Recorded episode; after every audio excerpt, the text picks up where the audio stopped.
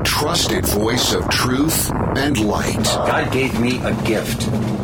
I shovel well. I shovel very well. And a rally point for those who've accepted the reality that they are not sheep. We've got a blind date with destiny. And it looks like she's ordered the lobster. This is the Brian Hyde Show. Well, hello there, and welcome to the show. Look, I know you brush your teeth every day to prevent uh, tooth decay. Many of us, well, not us, many of you, exercise and eat right, you know, to take care of your body, to ward off disease. Well, the vital role that I hope to uh, perform today is one of helping you to uh, do a little preventative maintenance for your mind. That is, to learn how to strengthen and fortify your mind against the effects of, uh, first of all, uh, atrophy from not uh, you know exercising your ability to think, learning to trust yourself to think, but also to protect yourself and strengthen yourself against the attempts of other people to manipulate your thinking. Yeah, that's not acceptable. So I'm here to encourage you to think as clearly as and as independently as possible without ever insisting that you have to believe whatever I say or whatever I share with you. Fair enough? All right, let's plow forward. Got some great sponsors who make this program possible on a daily basis. It would mean a lot to me if you could uh, make sure that they know that their message reached your ears. They include GarageDoorProServices.com, LifesavingFood.com, MonticelloCollege.org, and HSLAmmo.com. Well, I've got a number of articles that I'm going to be sharing today that I think have some really good, useful, timely information. But before I go there, I kind of want to talk about the elephant in the room. And that is, uh, holy cow, you know, the uh, destruction or at least the damaging of uh, the Nord Stream 1 and 2 pipelines in the Baltic Ocean is raising a lot of eyebrows. Number one, it's it's causing, you know, of course, uh, ecological damage. But uh, this pipeline being attacked, which it appears it was a deliberate breakage in this pipeline, also raises the possibility of some very serious escalation in terms of um, Russia and its conflict with Ukraine, as well as uh, the U.S., which is, by, by, the way, very well involved, neck deep in that conflict, albeit from a uh, you know plausibly deniable distance. Yeah, it's it's disturbing. I think a lot of people probably had a restless night last night, a little difficulty getting to sleep, just because it feels like the stakes have been raised considerably. So I wanted to share with you a thought that a friend had posted on face, Facebook yesterday. I thought she she really encapsulated what a lot of us are feeling. So with a, with a tip of the hat to Jamie Hepworth, Jamie, you you really did a beautiful job here. She first of all asks, "Hey, friends, how's the weather where you are?" In northern Nevada, she says we've had mostly clear blue skies, some beautiful cloud patterns. It's been sunshiny with a slight breeze. It's been great. In fact, she says pretty idyllic, actually. Anyways, she says, I've been wondering if you happen to have an anxious sense of impending doom about the collapse of civilization, what would you do about it? Now, Jamie says, I sense the looming doom. I also feel fine about it. I bring this up in case you've been worried. I'd like to help you feel fine about the mists of doomy dar- darkness on the horizon, too. So she says, let's talk about the top 10 things you can do to be better prepared for whatever is coming that will shift everything about how we live life as we now know it. Her first suggestion, and I really like this, is work on your relationship with God every single day. Spend time in focused, personal prayer. Obey every prompting with exactness and diligence. Treasure and recognize what God has already given you by speaking about it out loud and writing it down. She says, accept Jesus as your Savior. Number two, learn how to co create miracles with God. When everything on this physical plane fails us, it is our faith in God that will sustain us. Be willing to believe more in what you don't see than what you do see. Learn to call forth that which would not otherwise be. Number three, spend more time loving on your family, especially your children. Your closest family relationships are special. Treasure them. Enjoy them. Number four, cultivate close relationships with people local to you. Engage in meaningful projects together. Engage in fun together. Learn to take care of each other and to rely on each other. Number five, contemplate how you can give greater value to the world for a lower cost and do it. She says, contemplate how generous you can be and then be so. Number six, put effort into building a parallel economy slash society. Make plans to get out of whatever work situation you are in now and to contribute to what is less attached to red tape and government control. Put effort into solutions that truly fix the problems at hand and at the deepest, most effective levels possible. Number seven, focus on cultivating useful, practical, physical skills for yourself and with your family.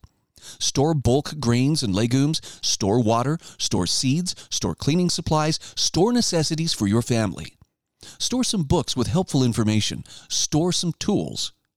Take an inventory of what you already have for schools and product knowledge, product storage rather. Know how to use them.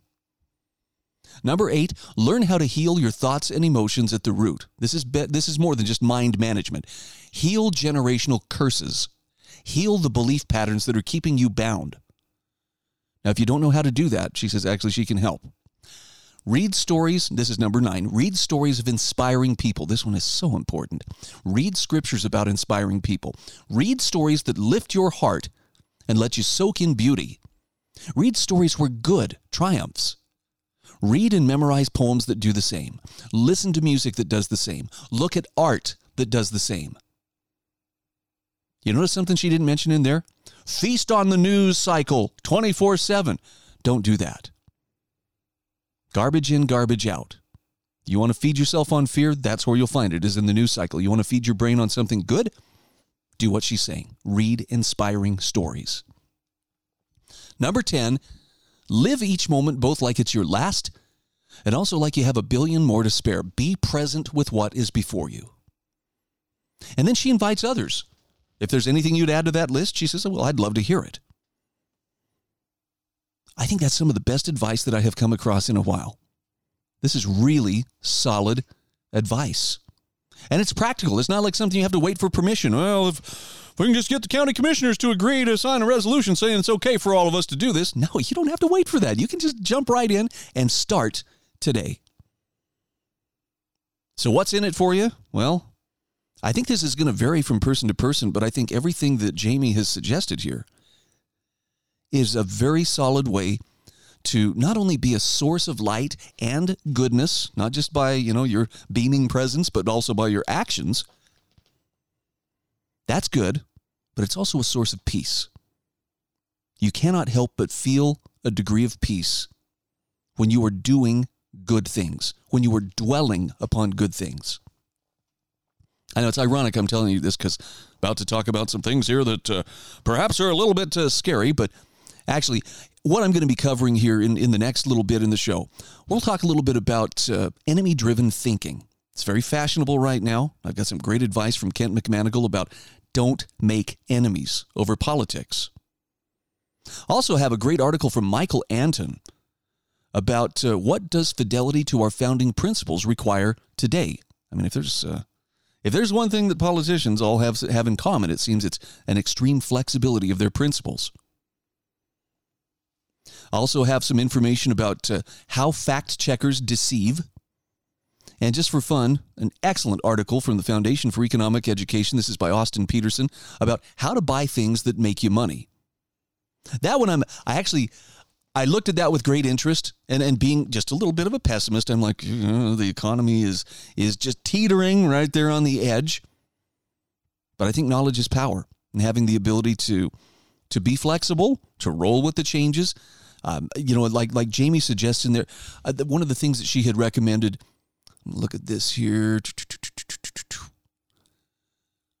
She talks about not getting caught up in work. Yeah, number six, make plans to get out of whatever work situation you're in now. That is going to fly in the face of what a lot of us grew up believing. My parents' generation were very much of the mindset of, well, you get a job, you stick with that job, and yeah, I mean, you stick with it until you get your gold watch and then you retire. My generation's a little bit different. We're a little more nomadic. We sometimes feel the call to move on to something else. And that's not something that I really enjoyed doing. In fact, I think I resisted it about as hard as it could be resisted for most of my life.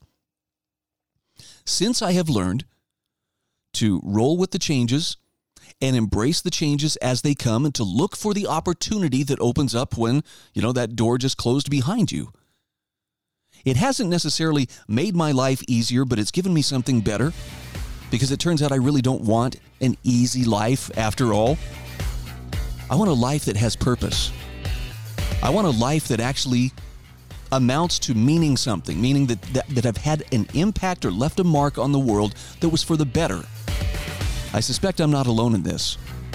But if you really want to do that, you got to break out of that uh, employee slash slave mindset of somebody needs to give me a job.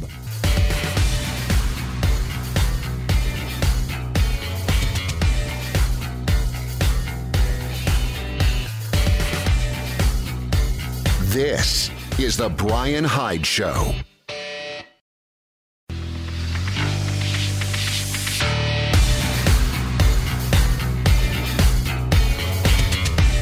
This is The Brian Hyde Show. Hey, welcome back to the show. I'm so happy to have Garage Door Pros as one of my sponsors, not only because they are the local company for Southwest Utah, St. George, Cedar City, Mesquite, Nevada, Colorado City, when it comes to installing, servicing, and repairing garage doors. They do it and they do it very well. I've looked at the reviews their customers have left on their website at garagedoorproservices.com. And, and man, I'm telling you, this company goes above and beyond. But I also love them for the fact that Seth, who is the owner of the company, is just a great guy. Not only is he helping people in terms of uh, their garage door needs, but he's also a pretty savvy business guy and has uh, has helped me considerably. And I just I just want to tell you I appreciate him. He's a good man. If you're looking for somebody trustworthy, you're looking for somebody that you can you can count on to do the right thing, this is your guy. Garage Door Pros, go to their website garagedoorproservices.com. So I know enemy driven thinking is all the rage right now. In fact, you know, a lot of people define themselves not so much by who or what they are, but rather who or what they're against. And I came across a recent article here from Kent McManigal. Don't make enemies over politics. Kent always has a great take. He always has a way of saying things succinctly. This is uh, this is particularly good. Kent says politics divides. If you distrust your neighbor because of political differences, it's not your neighbor or you who's at fault, it's politics. Some would even have you believe that we're at war with each other, but your neighbors aren't the enemy, even if they follow the enemy or if you do. So he says, don't let politics make you hate each other. That would be a tragedy. Kent McManigal says, I've heard people claim everything is political. That's not a healthy way of looking at life. It's not even a smart claim. Things are only political if someone makes them political by threatening to use government violence against any who disagree with them. That's what politics is. He says the major political parties infesting America are both guilty of antisocial behavior. Whichever side has the most government and corporate power at the moment is usually the worst offender. But this top position never lasts. Now, currently it's the left, but this hasn't always been the case. He says nothing should have been made political to begin with. But it was, and we are paying the price. A new cold virus shouldn't have been made political. People could have been warned it existed, then allowed to decide what to do with that information. Medical advice based on the best guesses could have been offered. This wasn't what happened. Instead, some people decided government should be used to force everyone to do what those in power imagined was the best thing to do. Control freaks among us helped government tyrants impose their will on the people. Now the economy is damaged, inflation has frittered away the value of our money, and broken people point fingers at each other instead of blaming the guilty ones who caused it. He says, I always try to assume the best of people until they show me this trust is misplaced. Unless a person comes up to you on the street and shoves a gun or a law in your face, assume they aren't one of the bad guys. If they treat you right by respecting your liberty, give them the same courtesy. Those who won't respect your liberty may not understand the harm they're doing by supporting a political policy. They may not have considered the effects only believing the lies told to them by the political criminals they follow. So he says, let's not treat each other as the enemy. Our real enemies don't want us united. They feed on the power you give them, so starve them instead. Oh, I love that last part. I think he's right. I know there, there are people, oh, how can we possibly, you know, turn our backs on what's happening here? It's not turning your back. It's just choosing whether or not you're going to put your moral energy to work in a political sense or in some other sense. And believe it or not, a lot of the problem solving in the world today takes place outside of the realm of politics. Sometimes that's hard to remember. Because after all, if again, if you're consuming news, the news cycle is almost always dominated by politics. Look at the, the big national legacy media outlets. Where do their stories always begin? Today in Washington, this is what happened because this is where the most important things, the, the only important things ever happen. That is a load of manure. The most important things that are happening are those things that actually are taking place in your life. Now, yes, there are things that are going on in Washington, D.C. that do affect us. Sometimes in positive ways, most of the time in pretty negative ways. Usually, it's, most, it's mostly what we notice in, in our pocketbook. But don't believe for a moment that uh, the problems that need to be solved can only be solved by politics. That's just not true. You have other institutions like family, like community, like academia, well, to the point that it's not been politicized, like business, to the point that it's not been politicized, like media, to the point that it's not been politicized. Am I making the point? Do you understand what I'm saying? Even religion, to the point that it's not been politicized, can be a wonderful problem solver. So, why do we always defer to the one institution in society that needs force to accomplish what it wants to do? I believe it's because we're trained to think that way. From the time we're little kids, five years old. All right, everybody, stand up, give the pledge, and then we learn from there on that uh, government is there to help us and bless us and save us from environmental change. See, when I was a little kid, you know, first grade or so, I remember being told the ice age was coming. Nowadays, it's global warming. Nowadays, you know, there, there's something else. Look closer to where you're standing for the solutions. In fact, better, better than that be one of those people who's capable of providing solutions. All right, going to shift gears here. Let's talk about uh, let's talk about how politicians today don't really seem to understand principles. I have an article here from Michael Anton. This was adapted from a speech he delivered at the September 2022 meeting of the Philadelphia Society. What does fidelity to our founding principles require today? If historicism is false, then the American system can be lost tyranny can recur. But he says, do conservatives see this? Michael Anton says, we're all political people here, right? Huh? See, there it is. There it is. So we all know Senator Pat Geary, no? Well, he's the Nevada senator portrayed at the beginning of The Godfather 2. He tells Michael Corleone, I intend to speak very frankly to you, maybe more frankly than anyone in my positions ever talked to you. He tries to blackmail a mob boss and later ends up in bed with a dead hooker. I believe he was a Democrat. So, just about the only thing I have in common with Senator Geary is that I intend to speak very frankly to you. Michael Anton says, What does fidelity to our founding principles require today? Let me begin to answer that question with a quote, perhaps a familiar quote to some of you or most of you, but it's apt. There's always a chance that some of you haven't heard it and that others could use a refresher. He says the whole modern world has divided itself into conservatives and progressives.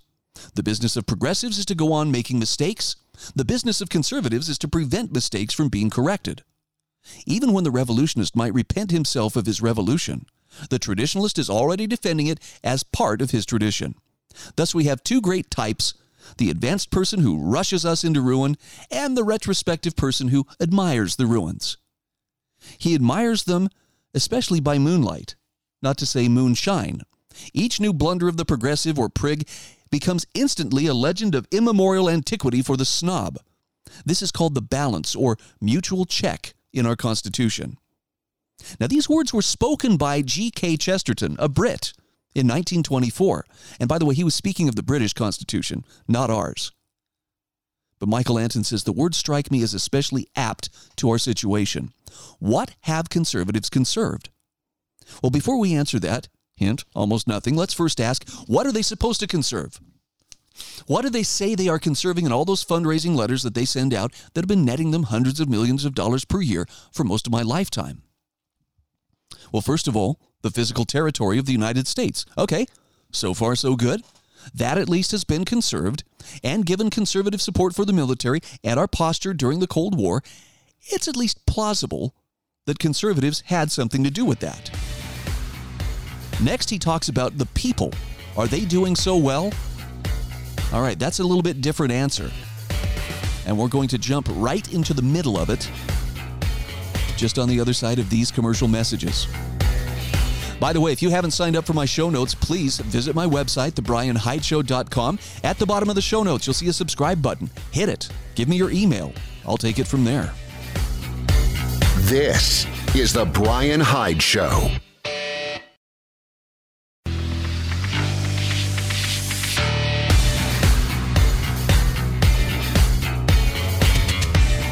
This is The Brian Hyde Show. Hey, welcome back to the show. Just want to mention that uh, September is National Preparedness Month, and wow, is this month going quickly. Only a couple more days to go. Why should you uh, be concerned that the month is almost over? Come on, we can prepare anytime. That's true, and we probably should. But I'd like you to consider that right now you can still get a nice 30% discount at lifesavingfood.com. That's one of my sponsors. Click on the link I provide in my show notes at thebrianhydeshow.com, and they'll take it from there. So I'm sharing this article by Michael Anton. What does fidelity to our founding principles require today? And I'm guessing that there is a more conservative bent to my audience than not. And so he asks, okay, conservatives, what exactly are you trying to conserve? At first, he started with the physical territory of the United States, and he says, okay, so far, so good. That has been conserved, but what about people? Are we doing so well? Michael Anton says, we actually have declining life expectancies in America.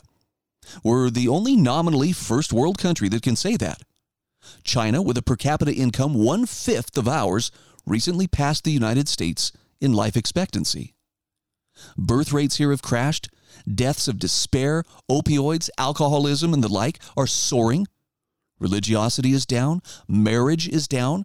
Divorce, at least, isn't up from its 1980 peak, but it's still endemic. Now, you might say that conservatives are not at fault for this. Okay, fair enough. But their stated purpose is to conserve. And it's rather evident they've failed to conserve these aspects of decent human life. And that's before we even get to demographic transformation, one of those things that's both not happening, and it's great that it is. Third, he says, I would say that is the American way of life. Now, some of that's covered in what I just said, but he says there are others, for instance, the total of unaffordability of housing, especially for younger people. It's impossible for average earners now to buy, except in the very cheapest markets, which also happen to be where there are the fewest opportunities.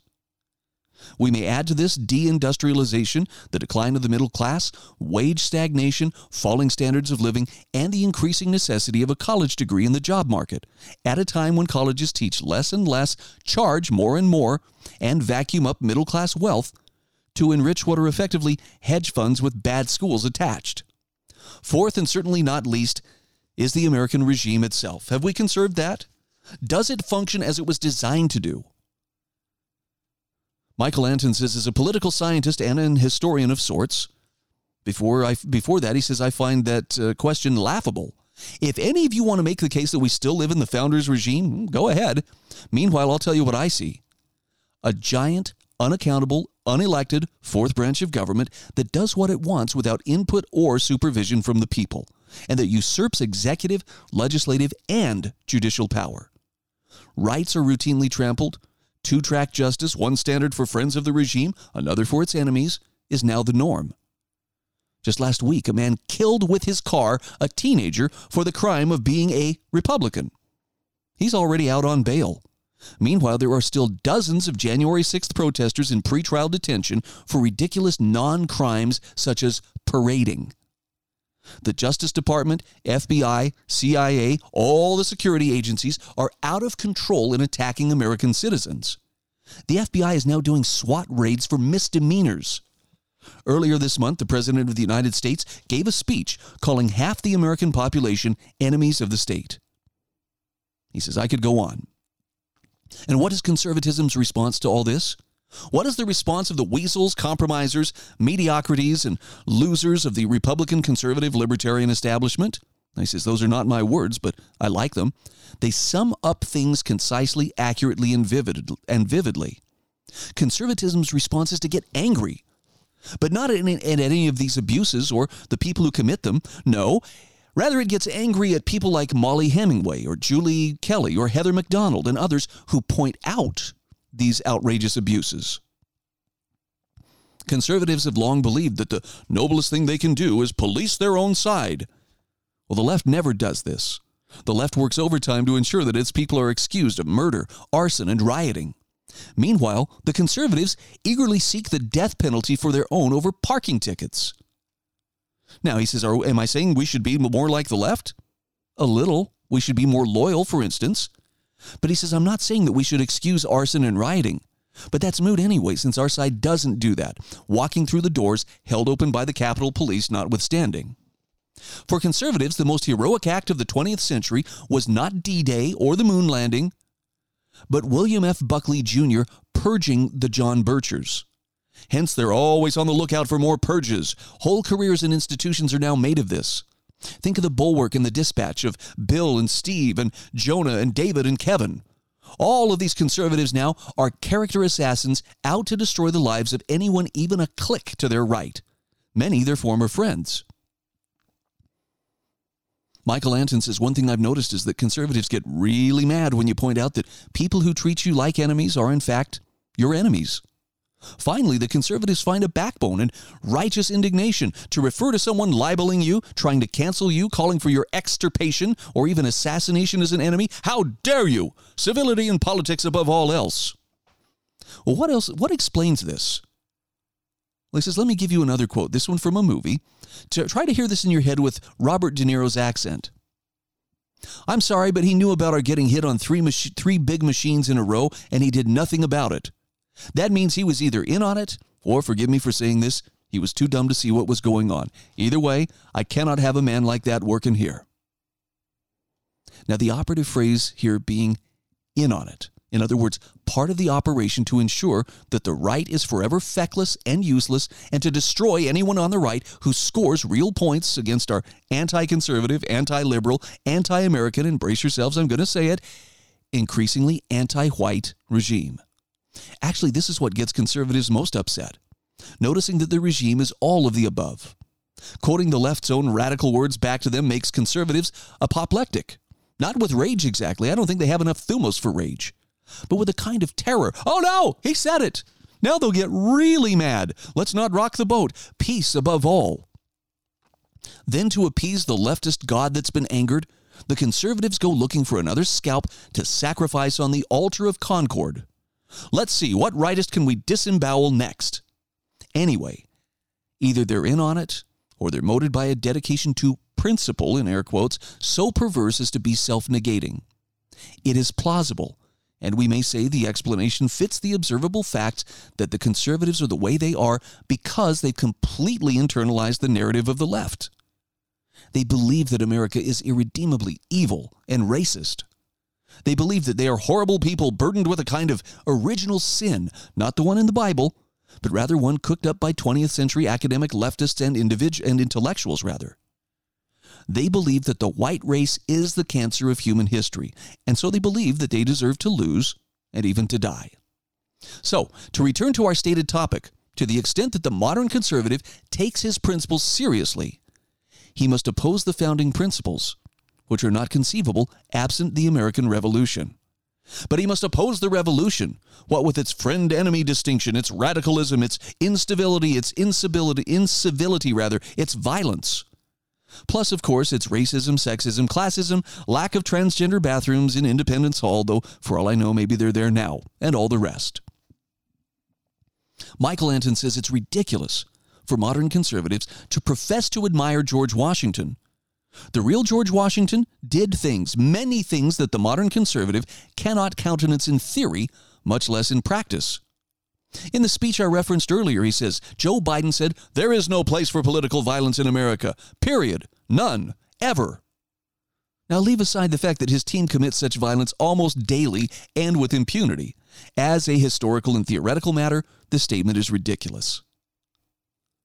It's just a historical fact that violence birthed America. Now, granted, that violence was justified, organized, careful, and the furthest thing from indiscriminate.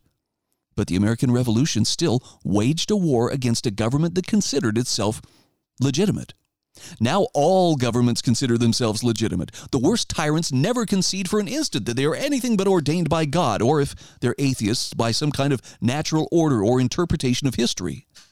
This only means that anyone invoking the right of revolution in practice had better carefully think through the circumstances and know that he is right, not just theoretically or justified morally, but also that that's the prudent course to pursue in the here and now.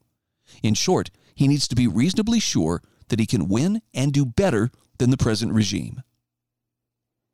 Prudence indeed will dictate that governments long established should not be changed for light and transient causes. And accordingly, all experience hath shown that mankind are more disposed to suffer while evils are sufferable than to right themselves by abolishing the forms to which they are accustomed. Sound familiar? And conservatives who, sh- who should know better reject all this. At best, they study the revolution out of historical curiosity. They claim not to be historicists, at least those who know what historicism is, and they deny that designation for themselves. But they are, in fact, all Hegelians. Pretty powerful stuff, huh?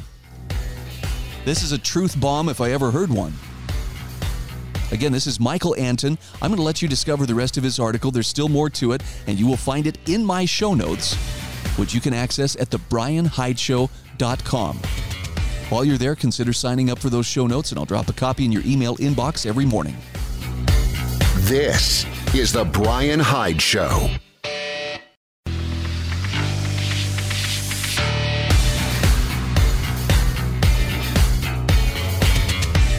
This is The Brian Hyde Show. And we are back. HSLammo.com is one of my sponsors. I'm telling you about them because, uh, number one, I like the shooting sports. I think it's a wonderful way to spend time. It's a great way to develop skill at arms. Ammo, by the way, is the key to doing that. That's how you convert money into skill. I also like the idea that, you know, not everybody can afford gold and silver, but uh, stocking up on ammunition is not so much a, you know, an indicator, oh, you think doomsday is coming, you're going to be hiding in your bunker. It's a wonderful, stable store of value. And I know there are those who will laugh at the idea that what are you saying? Copper, brass, and lead are somehow precious metals, but the truth is they are, in the sense that people will always want and need and be willing to pay or trade, barter, if you will, for ammunition. So get some to go train with, get some to set aside. Maybe, you know, I don't know, if economic tough times come, you got a little bit of a fallback there. If there's something that you need, maybe you can work out some kind of a trade. Now, of course, I'm suggesting everything be done within the law and the IRS properly paid its due. Wink, wink. But HSLammo.com is a great place to start. High quality, new and remanufactured ammunition. All right, couple things to share here in this segment of the show. Um, I, I first shared yesterday a story from uh, Thorsteinn Siglaugsson. I guess he's from Iceland. Interesting name, and I'm going to get better as, as I keep saying it. He has a marvelous article on the Brownstone Institute's website, Another Flub by the Fact Checkers. And I just want to share this example. I'm, I'm not going to give you the whole article, but um, to, to understand how the fact checkers deceive and how they uh, help to shepherd people and keep them within the boundaries of allowable opinion. This is a perfect example. He says recently Danish health authorities decided to stop making COVID vaccines and boosters available to the general population under the age of 50. Note the general population, not absolutely everyone under 50. Now, this interesting development and the fact that the rationale for this decision has not been properly explained has clearly wrought havoc among those whose day job is to protect the reputation of those medications. Flora Teo, the science editor of the fact checking website Health Feedback has now written an article which supposedly refutes the standard summary of this decision. In other words, the Danish health authorities have banned vaccines and boosters for nearly everyone under 50. He says Teo's article is a typical fact checking piece. She starts by stating a claim Denmark banned COVID 19 vaccines for anyone under 50, which she then proceeds to refute. But the problem is No one has made that claim. Two sources are listed, although the facts being checked are supposedly contained in a headline above a video and a tweet linking back to an article, not in the YouTube video and the article themselves. The first headline, which refers to a video by Clay Travis, reads Denmark bans COVID shot for people under 50 years old. The second, which is a tweet posted on Toby Young's account, linking to a piece by uh, by the author here, in this case uh, Thorsteinn Siglaugsson, reads Denmark has banned the use of COVID 19 vaccines for people under 50, saying the benefits are too low. What it conspicuously fails to mention, though it surely knows, is that the risks are also too high. Now, unfortunately, he says neither the headline nor the tweet state what Teo claims they state, namely that Denmark banned the COVID shots for anyone under 50. See, the word anyone is crucial here. Instead, all that's being claimed is that the vaccines have been banned in general for people under 50, and the discussion that follows in both cases contains details in which under 50s are exempt from this ban. So, those are in effect headlines. Headlines routinely generalize and exaggerate the contents of the videos and articles they're flagging. So he goes on to some other examples here. Food crisis if we ditch Russian oil, the Times claimed on September 19th of 2022, while the article itself details that this is in fact the opinion of one central banking institute. In other words, it's not a fact that ditching Russian oil means food crisis, it's the opinion of some. High profile Dems silent when asked about housing migrants, Fox News said in a headline the same day. But if you read the main text, it turns out that doesn't apply to all high profile Democrats, only a handful. Now, if Fox had said all high profile Dems silent, its headline would be wrong, but it doesn't. Thus, it isn't wrong. And by the same token, Denmark's ban on COVID shots for people under 50 applies to almost everyone, but there are a few exceptions. Headlines are headlines, branding a video description or a tweet as misinformation because they contain condensed and generalized information with a more detailed discussion in what follows has nothing to do with checking facts. It's just about creating straw men, especially when the fact checker even distorts the quoted headline to make it fit her narrative. And that's exactly what Flora Teo does in her article by adding the crucial word anyone. This is really good stuff. This is this is like mental vitamins to help you recognize when people are manipulating the truth here. And the idea here is that Flora Teo's article has nothing to do with checking facts or even correcting wrong statements. All it has to do is, is all it has to do with is creating an attacking strawman by distorting headlines, by ignoring the crucial difference between headlines and the text they refer to, and presenting a number of unsubstantiated or false statements. So her key takeaway doesn't even address the issue in question. It's just simply pure propaganda for the vaccines. What a great article. Again, you'll find it in my show notes at thebrianhydeshow.com. All right. Final one that I wanted to point you toward is an article from Austin Petersen, and this is from uh, the Foundation for Economic Education How to Buy Things That Make You Money. This is, I think, something that we all need a reminder of. There's an old saying that still holds true you have to spend money to make money. And the first time you experience having extra money left over after paying bills, that's a great feeling, right? You feel secure. You could buy a new PlayStation or make a down payment on a vehicle. You can go to a show or maybe out to a really nice dinner or maybe even treat your friends. The problem with the first two examples, though, is you're buying depreciating assets.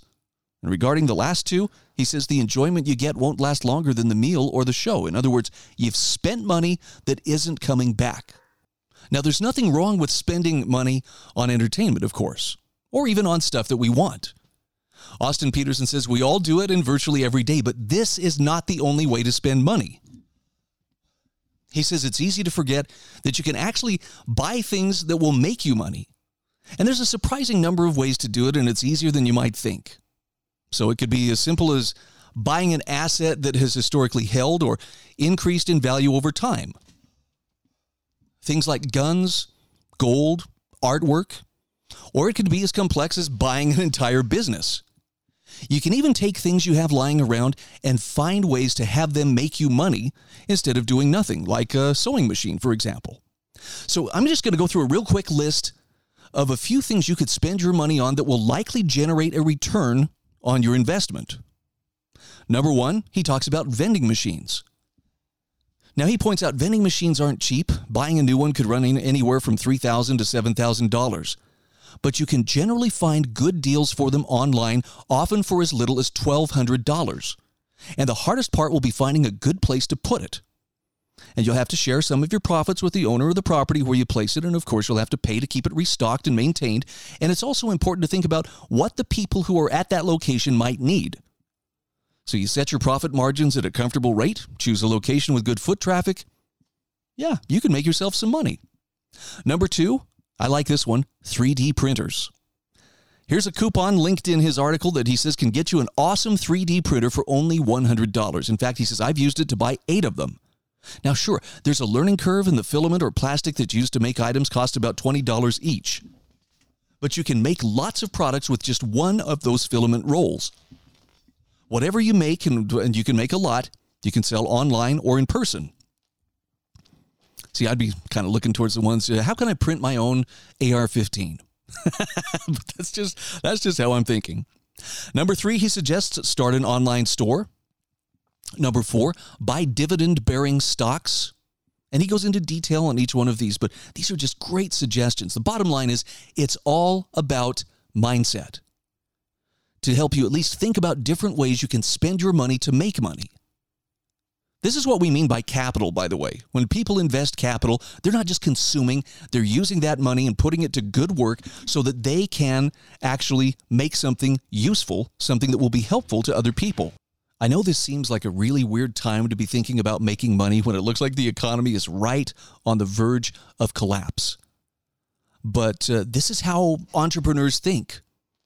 And, and perhaps you've heard this, maybe you don't believe it, but uh, during the Great Depression, I mean, when the market was falling, when there were people jumping out of windows because their life savings were gone, there were also people who saw opportunity not in exploiting the people who were, you know, struggling, but in how to create value while everything around them was crashing. Now, training yourself to think this way, not exactly easy, but I'll tell you what, with the help of uh, writers like Austin Petersen, you may just have a little uh, bit of a leg up on the competition. So he says, the next time you have some extra cash left over from your paycheck, consider spending that money on something that could actually make you money. In fact, he says it could be the first step you take into a whole new world. And he says that based on uh, it's that uh, entrepreneurial mindset that will really make the difference for you. And it's not something we're necessarily born with. I mean, we kind of have to develop it. Definitely something we're thinking about. This is The Brian Hyde Show.